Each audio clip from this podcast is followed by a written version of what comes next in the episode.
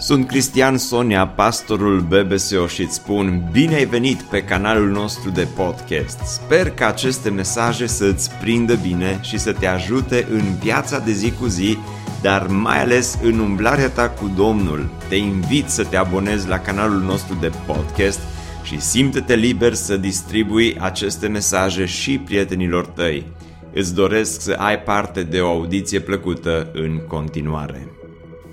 Toamna aceasta am studiat împreună cu Biserica Speranța Cartea Rut.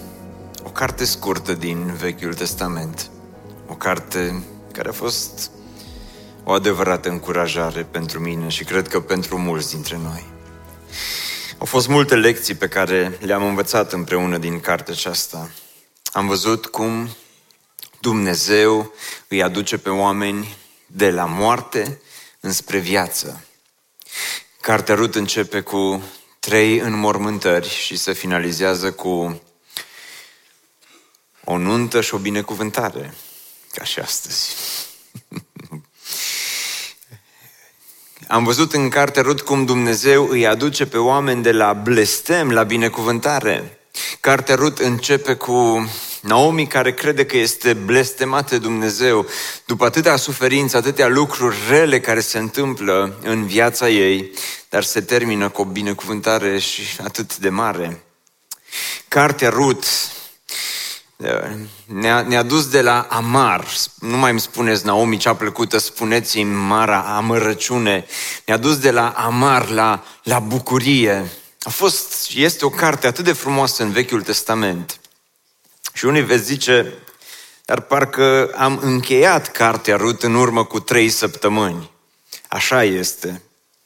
Am încheiat cartea Rut, am încheiat studiul acesta de mesaje din cartea Rut în urmă cu trei săptămâni, dar ți s-a întâmplat vreodată să mergi la film și ai impresia că filmul s-a terminat și te pregătești acum să pleci acasă, îți strângi lucrurile, îți iei haina și când te ridici să pleci, mai apare ceva pe ecran și îți dai seama că încă filmul nu-i chiar gata. Nu mai este mult, dar mai, este, mai sunt câteva secvențe și regizorul îți spune, vrea să-ți mai transmită un mesaj, că e important, că nu e important, nici nu contează, dar mai apar câteva imagini pe ecran, poate imagini din spatele scenei, de la filmări, poate vrea să-ți mai transmită ceva care are importanță.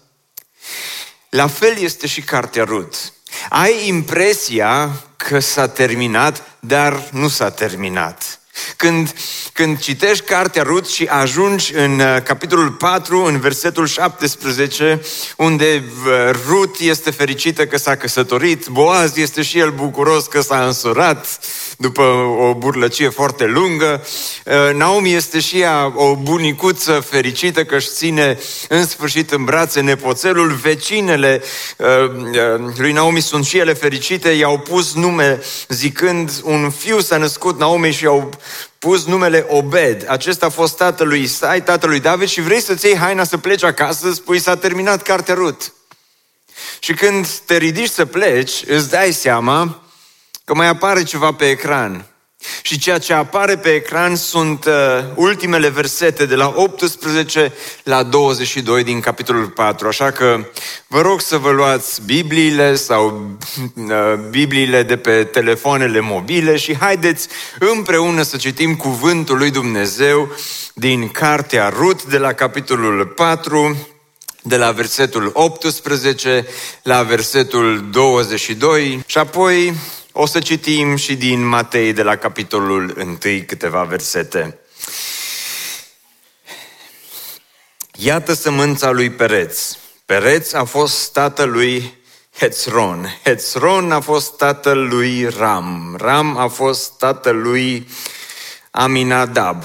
Aminadab a fost tatăl lui Nachshon. Nachshon a fost tatăl lui Salmon. Salmon a fost tatăl lui Boaz. Boaz a fost tatăl lui Obed. Obed a fost tatăl lui Isai și Isai a fost tatăl lui David și toată biserica să spună Amin, bine că s-a terminat cu textul acesta, că nu ne-am așteptat la așa text uh, în această duminică și acum dacă uh, vă uitați și la Matei, la capitolul 1, versetul 5, spune așa, Salmon a născut pe Boaz din Rahab.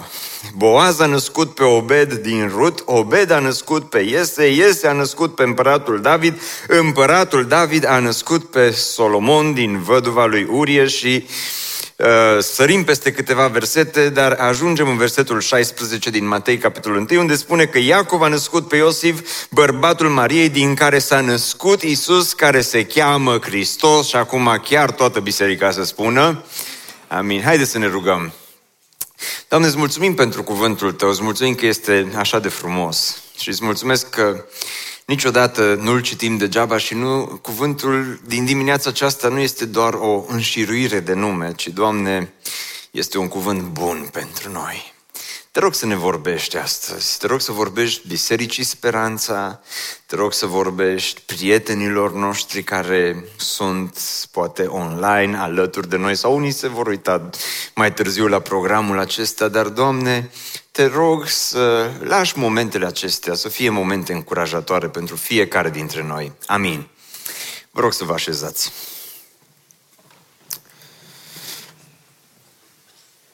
Am încheiat în urmă cu trei săptămâni citându-vă uh, un uh, mic paragraf din John Piper, care și el a predicat la un moment dat din Cartea Ruth. Și așa de frumos a fost citatul acesta, încât îngăduiți-mi să încep mesajul acesta. Vei zicea, Cristin, că n-ai început? Am început, dar dați-mi voie să continui începutul acesta și să vă amintesc unde am rămas data trecută. Așa frumos a vorbit despre finalul cărții Ruth, John Piper, și a spus că Ruth este ca și cum ai admira o sculptură din lemn pe o fereastră dintr-un sătuc din Elveția. Câți dintre voi nu v-ați dori să fiți acum acolo? Și apoi v-ați ridica ochii și ați vedea pădurea unde a crescut lemnul și mai sus zăpezile veșnice. Și spunea el în felul următor, dacă povestea lui Rut s-ar termina într-un sătuc din Iudeea, cu o bunică bătrână, ce își îmbrățișează nepoțelul nou născut, cuvântul glorie ar fi exagerat. Însă autorul nu lasă lucrurile aici. Mai apare ceva pe ecran ce am citit în dimineața aceasta, ce o să vedem că este într-adevăr semnificativ. El își ridică ochii, el, autorul își ridică ochii spre păduri și spre zăpezile montane ale istoriei mântuirii. În versetul 17 el spune foarte simplu că acest copil Obed a fost tatăl lui Iese, iar Iese a fost tatăl lui David. Deodată ne dăm seama că tot timpul se pregătea ceva cu mult mai mare decât ne-am putea imagina. Dumnezeu nu a lucrat doar pentru binecuvântarea temporară a câtorva evrei din Betlehem. El pregătea terenul pentru venirea celui mai mare rege pe care avea să-l aibă Israel, și anume David. Iar numele lui David poartă cu sine speranța lui Mesia, pace, dreptate, lipsa durerii, a plânsului, a mântuirii și a sentimentului de vină. Această povestioară simplă se deschide ca un curent într-un mare râu de speranță. Am încheiat citatul. Pentru că, dragilor, cartea Rut, așa cum spunea și Piper, nu este doar o povestioară drăguță. Și dacă ar fi doar o povestioară drăguță și tot ar fi fain, o poveste frumoasă de dragoste și tot ne-ar încuraja, dar este mai mult decât atât. Cartea aceasta setează scena istoriei și ne pregătește nu doar pentru împăratul David, care avea să fie cel mai mare împărat din Israel, dar trece dincolo de David și se uită înspre zăpezile veșnice, înspre Hristos, înspre Mesia și într-un fel cartea aceasta setează scena istoriei pentru sărbătoarea pe care urmează să o prăznuim împreună aici la BBSO în luna aceasta, sărbătoarea nașterii Mântuitorului. Cine s-ar fi gândit la asta? Cine s-ar fi gândit că secvența aia care mai apare pe ecran duce tot filmul, duce toată povestea înspre ceva atât de semnificativ? Cine s-ar fi gândit că o înșiruire de nume pe care le găsim undeva la finalul cărții pot să aibă un impact atât de mare în istoria răscumpărării pe care Dumnezeu a pregătit-o pentru fiecare dintre noi? Și unii veți zice, hm, în uh, nasoală duminică am nimerit la BBSO totuși. Afară plouă și înăuntru la predică plouă. Pentru că toată înșiruirea asta de nume hm, putea fi un text mai mai Christmas-like, așa mai, mai drăguț, mai, un pic mai, dacă tot plouă afară, să facem să fie așa un pic mai cozy înăuntru, mai, mai, mai frumos, că totuși se apropie sărbătoarea și deci cu numele astea, ce om predica noi astăzi? Și eu m-am întrebat. Dar, dar mi-am adus aminte de o întâmplare când un credincios și-a invitat un prieten să meargă cu el la biserică. Și zice, hai la noi la biserică și să vezi ce fain o să fie. Și a fost frumos până la predică. Când a venit predica, pastorul predica expozitiv din Biblie și a ajuns undeva prin cartea numeri și predica a fost dintr-o înșiruire întreagă de nume. Și prietenul nostru credincios, care și-a invitat cunoscutul să meargă cu el la biserică, când a văzut de unde citește pastorul, s-a gândit, rău am nimerit să-l invit chiar astăzi. Fix acum predică și ăsta din cartea de telefon, când mi-am chemat eu prietenul să vină, cartea de telefon a evreilor, când mi-am chemat eu prietenul să vină cu mine la biserică. Și așa se simțea oarecum rușinat și abia aștepta să se termine și predica și programul, să plece acasă. Și până la urmă s-a terminat și predica și programul și toate. Și când uh, erau undeva în afara uh, bisericii în parcare, cumva era stânjenit și vrea să-și ceară scuze. Înainte să apuce el să-și ceară scuze și să-i spună, hai și duminica viitoare, că de obicei e mai fain decât a fost astăzi, prietenul uh, care a fost invitat să meargă la biserică se uite la cel credincios care l-a chemat și, și i-a spus, așa de mult mi-a plăcut, zice, dar zice, mi-a plăcut în special predica. Și celui credincios acum nu-i venea să creadă cum adică ți-a plăcut predica. Și zice, măi, zice, când o citit pastorul la vostru, zice, toate numele alea, m-am gândit, M-am gândit eu așa în mintea mea, măi, dacă lui Dumnezeu i-a păsat de toți oamenii ăia pe care eu habar n-am cine sunt și nu-i cunosc, înseamnă că lui Dumnezeu îi pasă și de mine și m-am simțit foarte încurajat. Așa că aș vrea și voi să vă simțiți puțin mai încurajați în dimineața aceasta uh, și pentru că predicăm așa dintr-un text care este o înșiruire de nume, astăzi o să avem doar, doar două puncte, nu o să fie predică cu trei puncte, două învățături și apoi vă las să plecați acasă, dar să fiți atenți la asta, bine? Amin? Facem așa o înțelegere între noi doi, eu și voi. Două învățături și apoi plecăm acasă. Prima dintre ele este următoarea. Scopul lui Dumnezeu este să trăim, este ca noi să trăim pentru ceva mai măreț decât noi înșine. O lecție care o învățăm din lista asta este tocmai asta. Scopul lui Dumnezeu pentru noi și pentru viețile noastre este să trăim pentru ceva mai măreț decât noi înșine. Și de asta m-am, m-am tot gândit și eu, ca așa ca să fiu deschis cu voi, m-am tot gândit oare, oare să mai mergem în lista asta de nume din Rut sau mai bine nu? Dar apoi, pe măsură ce am citit, mi-am dat seama că, de fapt, asta ne duce într-o, în, în, în, într-o poveste a răscumpărării atât de frumoasă și asta deschide, este cheia care deschide înțelesul cărții Rut și îți dai seama că, de fapt, cartea aceasta a fost scrisă nu doar pentru o familie foarte uh, încercată, care apoi a trecut prin greutăți și a trecut prin multe încercări și a ajuns într-un punct uh, final al vieții lor, ce a fost scrisă ca să ne arate că, de fapt, povestea vieții lor, povestea lor de dragoste, tot ceea ce se întâmplă în cartea Rut este mai măreț decât ei înșiși, este mai măreț decât povestea lor, este mai măreț decât chiar încercările prin care ei au trecut. Pentru că una dintre bolile uh, lumii în care noi trăim, zic eu, este, este banalitatea. Să trăim vieți banale. Și cu asta nu mă refer la faptul că nu facem nimic și stăm toată ziua și ne uităm la pereți, ci banalitatea poate să intervină în viața noastră chiar și atunci când poate ai anumite realizări, și nu-i rău să ai realizări. Ai ajuns să-ți atingi anumite obiective și nu este rău să-ți atingi anumite obiective.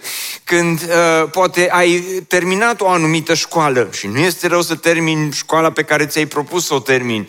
Uh, ai primit o slujbă la care ai visat și ăsta poate fi un lucru bun. Dar când toate aceste lucruri se întâmplă doar pentru povestea ta și nimic mai mult, viața poate să devină banală.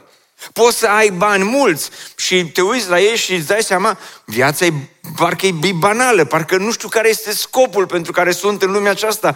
Poți să te bucuri de o grămadă de lucruri din această lume și îți dai seama că povestea vieții tale totuși este, este una banală și parcă, deși ai anumite realizări, îți lipsește un scop mult mai măreț pentru viața ta. Și uneori te simți ca și cum ai fi în acel magazin dintr-un sătuc din Elveția și te uiți la figurina de lemn și tot ceea ce vezi este acea figurină de lemn și niciodată nu-ți ridici ochii să te uiți mai departe înspre păduri și înspre culmile înzăpezite cu zăpezile veșnice. Și tocmai de asta, nu știu, m-aș bucura tare mult să, să putem să înțelegem că mie, mie personal îmi place acest adevăr din, din, de la finalul cărții Rut. Că povestea, povestea cărții Rut, povestea vieții tale, povestea vieții mele este mai mare decât noi înșine. Și anume, când îți trăiești viața aceasta cu Dumnezeu, nu înțelegi întotdeauna tot ceea ce ți se întâmplă. Nu ai întotdeauna răspuns pentru toate întrebările care ți se ridică pe parcursul vieții, dar totuși când îți trăiești viața aceasta cu Dumnezeu, atunci inclusiv școala ta, slujba ta și toată povestea vieții tale devine parte dintr-o poveste mult mai măreață, cum spunea cineva, dintr-un mozaic, mozaic cosmic în care nu, nu, nu, nu, ești, nu ești doar așa o, un, un, un om care s-a născut în lumea aceasta, trăiește câțiva ani și moare, ci pur și simplu tot ceea ce se întâmplă în viața ta primește un scop și primește o semnificație, chiar dacă nu înțelegi pe moment. Hai să luăm cazul lui Rut. Vă amintiți cum s-a dus din Moab în Betleem? Și n-a știut exact de ce merge.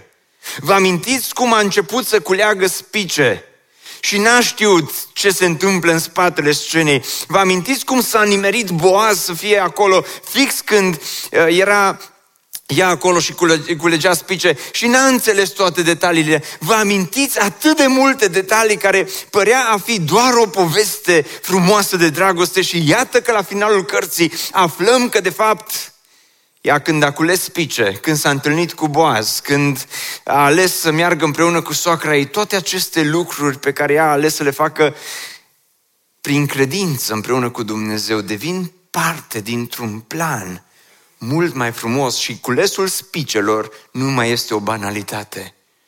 Și relația ei cu soacra Naomi nu mai este o banalitate și căsătoria ei cu Boaz nu devine doar o banalitate, ci din potrivă toate aceste lucruri fac parte dintr-un plan mult mai măreți. Dragilor, pentru creștini există întotdeauna o legătură între evenimentele obișnuite ale vieții și lucrarea uimitoare pe care Dumnezeu o face în istorie. Și lucrarea aceasta uimitoare pe care Dumnezeu o face în istorie este o lucrare care se întâmplă sub mâna suverană a lui Dumnezeu.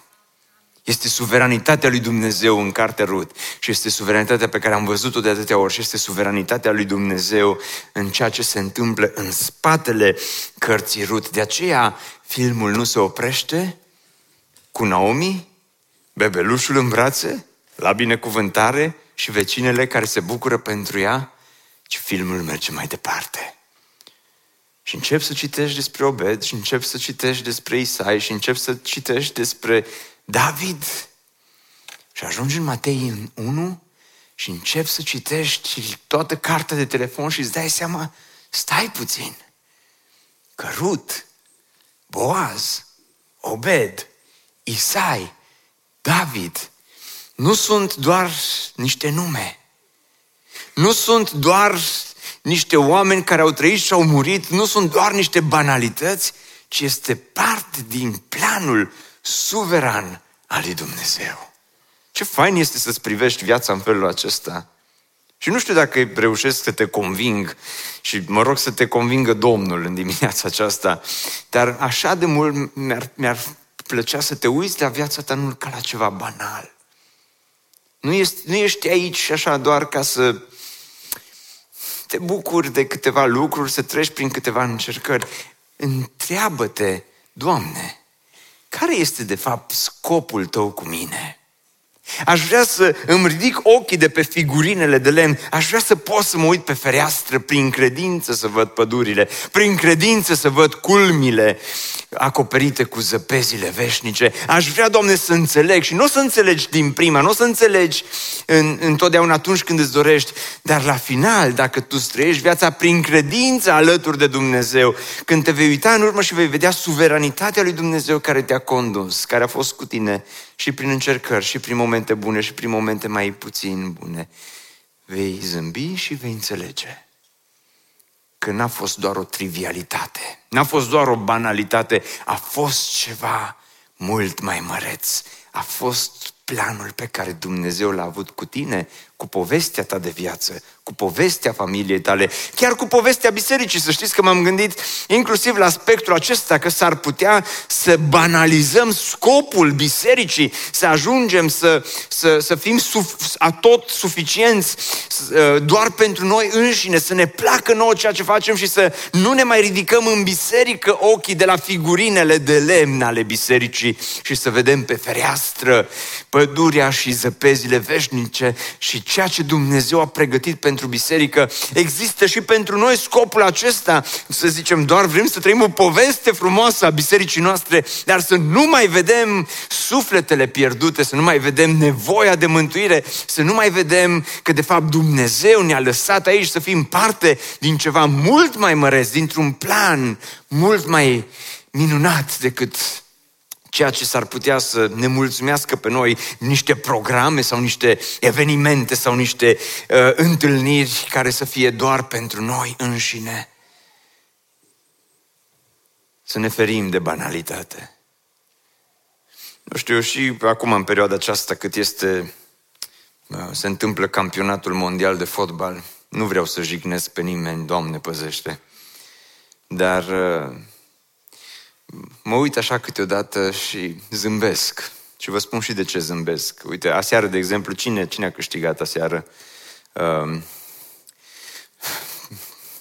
toți păreți a fi foarte pocăiți, frate, noi nu știm. Nu ne-am uitat, nu, noi am citit din Biblia seară, am stat cu, în rugăciune și n-am, Doamne păzește, nu. Îi, uh, Franța, am știut și eu cine, am fost puțin ipocrit că știam cine, cine a câștigat. Am și citit din Biblie puțin, m-am și uitat puțin, dar uh, ideea este că uh, așa când te uiți și vezi uh, 11 oameni sau cât sunt într-o echipă care aleargă după o chestie rotundă și când vezi că oamenii sunt în stare să se bată și să se înjure și să se omoare acolo între ei câteodată, acum poate exagerez și eu de dragul predicii, dar uh, când vezi uh, cât se investește și când auzi uh, cât de multe uh, sume, sume colosale sunt în, în joc pentru, pentru ce la urmă urmei. Păi, hai mă, Cristi, să nu, nu ne lua pe noi așa acum, că totuși e o chestie importantă acolo la mijloc. Nu? Că mă uitam la un moment dat cu copiii și erau așa foarte pasionați și le spun, spun unuia dintre ei, zic, mai zic, lasă mai moale, zic că oricum nu contează cine pierde, cine câștigă, noi, noi nu câștigăm nimic. Se uită la mine și zice, ba câștigăm. și zic, ce? Fericire. Dar dar a, a, am vrut, nu știu dacă am reușit, să, să ilustrez doar banalitatea, că de multe ori viețile noastre se seamănă cu momentele acestea banale, nu? Pe care, pe care le trăim uh, atunci când facem lucruri care credem că au atât de mare impact și semnificație. Dar uite-te la viața ta, pe care o trăiești împreună cu Dumnezeu, ca la ceva mai măreț decât, decât uh, suntem noi, așa. Ești, ești, ești parte dintr-un plan mult mai frumos, mult mai minunat, cum s-a întâmplat aici Cartea Rut.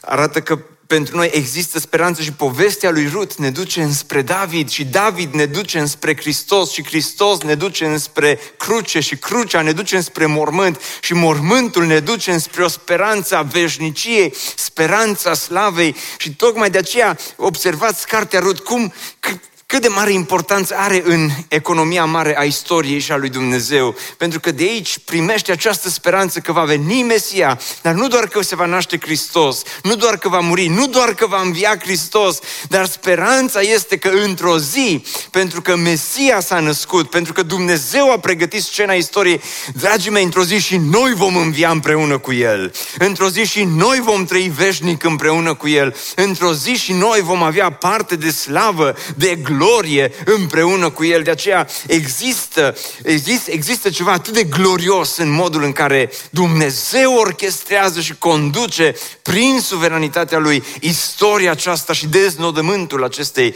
istorii. Slavă Domnului pentru asta!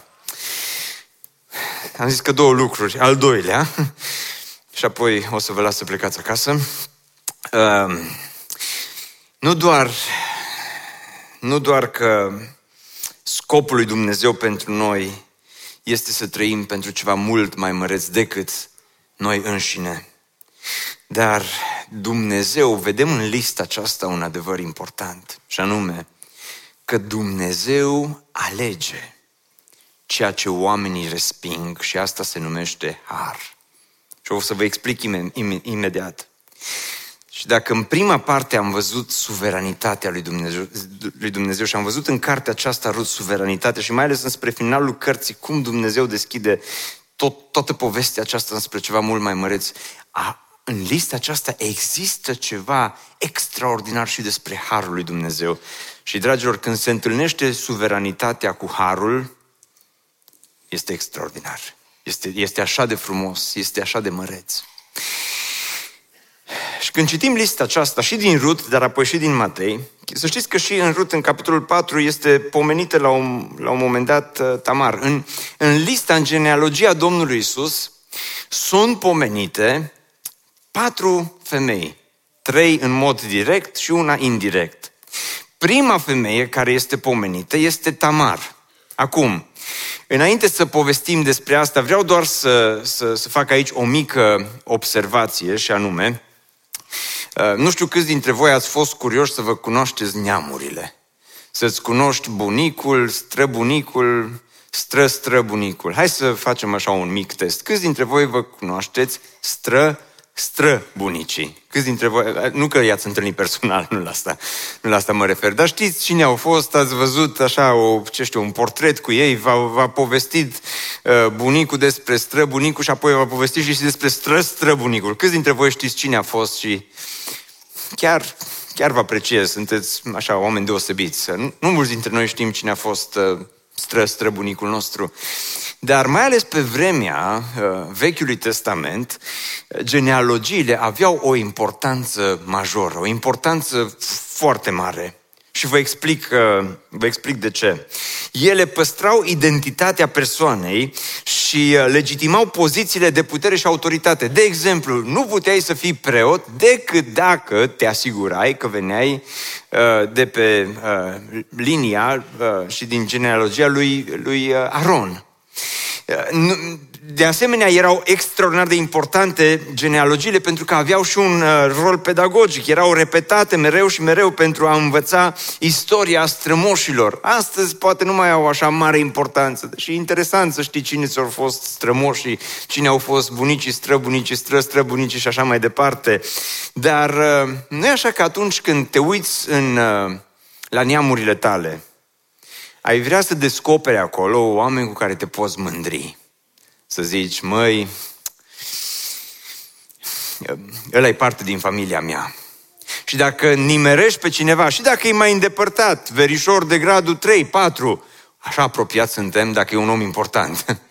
Așa nici n-aveți voi nici cea mai vagă idee ce bine ne înțelegem, ce, cât de apropiat suntem. Dar uh, la fel, dacă nimerești pe cineva care te face de râs, a, zice, ești verișor de gradul întâi, um, dar nu-l cunosc, nici, nici, nici măcar nu ne-am întâlnit. Așa foarte rar, așa la ocazii doar.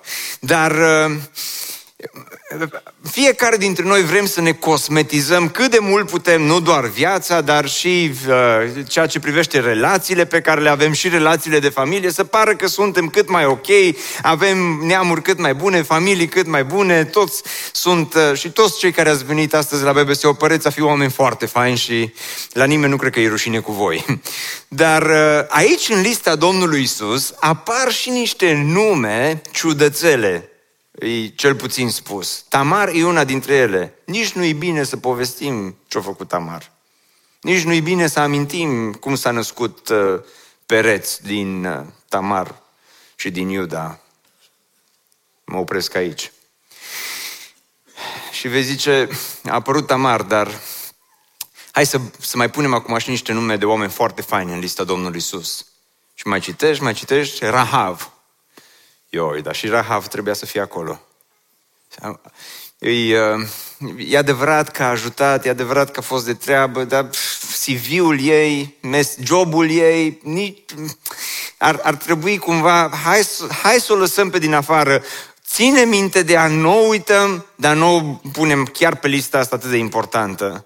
Și apoi mergi mai departe și ajungi la Rut.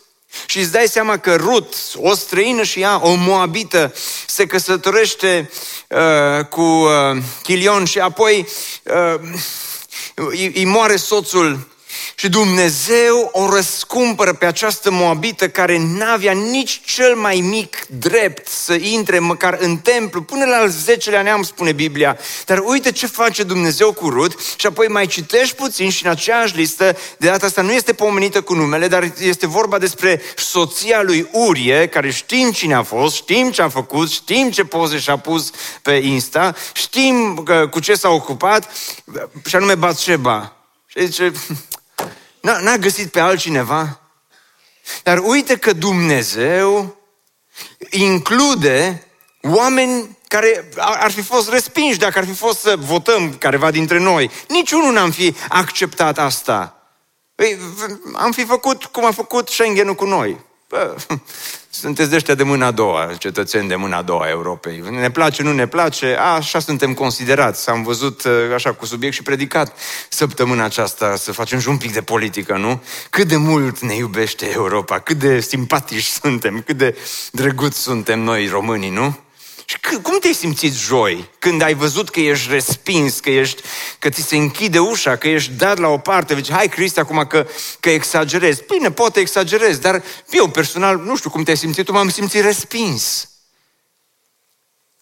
Și sentimentul acesta de respingere este, este unul atât de amar, nu-i așa? Dar uite că femeile acestea probabil că ar fi fost respinse de cei mai mulți și n-ar fi fost incluse acolo și totuși Dumnezeu le include și pe Tamar, și pe Rahav, și pe Rut, și pe Batșeba. De ce? Pentru că Dumnezeu este un Dumnezeu plin de har și de îndurare. Nu doar că ele nu meritau să fie pe listă, dar, dragilor, dați-mi voie să vă, să vă spun cu respect, noi nu meritam să fim aici în dimineața aceasta. Nu doar că ele au fost păcătoase la un moment dat, dar adevărul este că noi suntem oameni păcătoși, la fel de păcătoși ca și ele. Nu doar că ele au avut trecutul lor, dar adevărul este că noi avem trecutul nostru și pe mine mă încurajează finalul cărții Rut și din perspectiva aceasta că dacă Dumnezeu le-a iertat pe ele, cred că Dumnezeu mă iartă și pe mine. Dacă Dumnezeu a fost bun cu oameni ca și aceștia, cu, cu un trecut necosmetizat, cu oameni care nu erau atât de instagramabili din punct de vedere a CV-ului, cu oameni care ai fi zis, hai să îi lăsăm puțin deoparte, să punem altfel de nume acolo, dacă Dumnezeu i-a inclus pe ei, asta îmi dă și mie speranță că Dumnezeu mă include și pe mine, dar nu datorită mie, ci datorită harului său se întâlnește suveranitatea cu Harul lui Dumnezeu în Cartea Rut și deschide scena istoriei pentru Hristos. De fapt, ceea ce a făcut Dumnezeu cu lista aceasta din Rut și cu lista aceasta din Matei, care deschide scena pentru Hristos, este incredibil. Mi-a adus aminte de o poveste uh, s-a întâmplat undeva în perioada interbelică. La un moment dat, New Yorkul a avut un primar, un om foarte simpatic pe nume Fiorello La Guardia. Este și un aeroport acum în New York, dacă nu mă înșel, care îi poartă numele. Un om simpatic, scund, 1,64 uh, înălțime, dar era foarte iubit de locuitorii New Yorkului la acea vreme. Făcea lucruri neobișnuite în calitate de primar. De multe ori mergea cu pompierii la diverse intervenții. De multe ori uh, a luat orfelinate, din orfelinate a luat uh, zeci și sute de copii și i-a adus gratis să vadă meciuri de fotbal. Uh, cu alte ocazii când ziarele, la un moment dat ziarele din New York au intrat în grevă, la Guardia s-a dus uh, la la, la postul de radio local și le-a spus copiilor o povestioară foarte, foarte drăguță pentru că acum nu mai puteau citi rubrica lor de pe ultima pagină a ziarului. Și s-a întâmplat ceva. Într-o seară friguroasă de ianuarie 1935 a avut loc un proces de judecată. Era vorba despre o femeie în vârstă, cu haine zdrențuite, care a furat o pâine dintr-o brutărie și acum femeia aceasta era judecată pentru că a furat uh, franzela de pâine. La gardia s-a dus și el în sala de tribunal. S-a dus la judecător și i-a cerut să-i dea voie să prezideze el întâlnirea. Și a întrebat-o pe femeie, spunem ce s-a întâmplat. La care femeia îi povestește și îi spune, domnule judecător, vă spun ce s-a întâmplat. Ginerele meu căsătorit cu fica mea, a murit în urmă cu câteva săptămâni. Fica mea a rămas văduvă cu doi copii mici. Dar nu doar atât, s-a îmbolnăvit și ea. Și acum nu mai aveam ce să mâncăm, nu mai aveam cu ce să ne întreținem. Așa că am, recunosc, am furat bucata aceasta de pâine Proprietarul brutăriei era prezent și el în întâlnire și a spus, înțeleg ce s-a întâmplat, dar cu toate acestea este nedrept ceea ce a făcut femeia, legea trebuie respectată și așa cu o privire foarte fioroasă, ca și uh, cancelarul Austriei spune, trebuie să dăm o lecție, Doamne ajută-mă să mă abțin, trebuie să dăm o lecție uh, acestor oameni și legea este lege, legea trebuie respectată. Și la Gardia spune, se uită la femeie și spune, adevărul este că ai încălcat legea. Adevărul este că ceea ce tu ai făcut se numește furt. Și adevărul este că trebuie să fii pedepsită. De aceea vreau să pronunț eu însumi pedeapsa. Pentru franzela aceasta de pâine pe care ai furat-o, trebuie ori să plătești 10 dolari, ceea ce era o sumă totuși semnificativă la acea vreme, ori să faci 10 zile de închisoare. Dar n-a terminat de rostit aceste cuvinte, că el scoate 10 dolari din buzunar, îi pune pe masă și spune, plătesc eu amenda în locul tău. Și dacă s-ar termina aici povestea, ar fi o poveste drăguță pe care o spun pastorii la final de predică, nu-i așa? Dar povestea nu se termină aici. Povestea merge mai departe și spune la Gardia, zice, vreau să mai fac încă ceva pe toți cei care ați venit să participați la acest proces, vă oblig să plătiți o amendă de 50 de cenți pe persoană care vor fi donați acestei femei pentru că nu se poate ca în orașul acesta o femeie ca și aceasta să ajungă să își cerșească eh, și să fure o franzelă de pâine ca să aibă ce să mănânce. Așa că Uh, vă aplic la toți o amendă de 50 de cenți. Și a strâns în acea seară 46 de dolari și 50 de cenți și a dat femeii. Dar povestea nu se termină nici aici. Pentru că a doua zi, ziarele au povestit despre acest incident. Și ziarele au scris despre o bătrână care a furat o pâine, a primit 46 de dolari și 50 de cenți, dar ziarele au mai menționat încă un lucru. 50 de cenți, spuneau ziarele, au fost plătiți chiar de proprietarul brutăriei, roșu la față de mânie, pentru ceea ce s-a întâmplat. Dar asta se numește favor, asta se numește har de care a avut parte femeia aceasta din partea primarului la Gardia. Și nu cred că este doar o poveste drăguță pe care o spun pastorii la final de predică. Mi-aș dori să fie mai mult decât atât. Mi-aș dori să fie o încurajare pentru tine și pentru mine, pentru că iertarea lui Dumnezeu seamănă izbitor de mult, dar aș zice că e un pic mai bună de atât. Pentru că Dumnezeu nu doar că te-a mântuit, Dumnezeu nu doar că te-a iertat, nu doar că te-ai inclus pe lista pe care nu trebuia să fii inclus, dar Dumnezeu, ca și la Gardia, ți-a dat și resursele necesare ca să poți să te bucuri de iertarea ta, să poți să te bucuri de mântuirea ta, să poți să te bucuri de favorul acesta pe care Dumnezeu ți l-a făcut ție, mi l-a făcut mie. De aceea îmi place că filmul se termină, dar nu se termină. De aceea mi-am dorit să am o predică bonus din cartea Rut astăzi, pentru că cartea aceasta vorbește despre suveranitate, despre iertare, despre har, vorbește despre ce a făcut Dumnezeu în Hristos. Cartea aceasta nu vorbește doar despre o familie nou întemeiată din Betleem, ci despre mult mai mult. Pentru că mi-aduc aminte cum Ruth se trezește dimineața și spune soacră ei, Naomi, mă duc pe câmp. Și s-a dus să culeagă spice. Și s-a nimerit câmpul să fie a lui Boaz. Și apoi s-a nimerit ca Boaz să fie în zonă. Și apoi s-a nimerit să fie și o întâlnire între cei doi. Și apoi s-a nimerit să se și căsătorească. Și apoi s-a nimerit că Dumnezeu a deschis pântecele lui Rut și i-a dăruit un copilaș, și anume pe Obed. Și apoi s-a nimerit că Obed s-a făcut mare și a avut și el copil pe Isai și apoi pe David. Și apoi s-a nimerit că undeva în Iudeea, un tânăr pe nume Iosif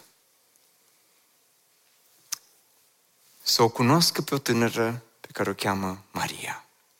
Și s-a nimerit că pe când erau ei logodiți, s-a dat o lege pentru un recensământ special. Și s-a nimerit ca acest Iosif să fie din Betleem. Și s-a nimerit ca Iosif cu Maria să trebuiască să călătorească înspre Betleem când Maria era însărcinată, foarte însărcinată. Și s-a nimerit ca pe când erau ei în Betleem, în același loc, unde într-o zi Rut s-a întâlnit cu Boaz. Acum, în același Betleem, Iosif și Maria. În locul unde, într-o zi, soacra lui Rut, Naomi, îl ține în brațe pe Obed, Maria naște un copilaj.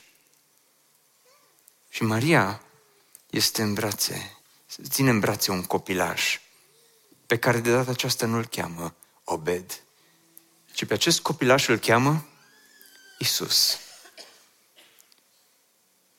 Și vă supărați dacă o să vă spun că Isus a fost un copilaș ca și Obed, dar diferit de Obed.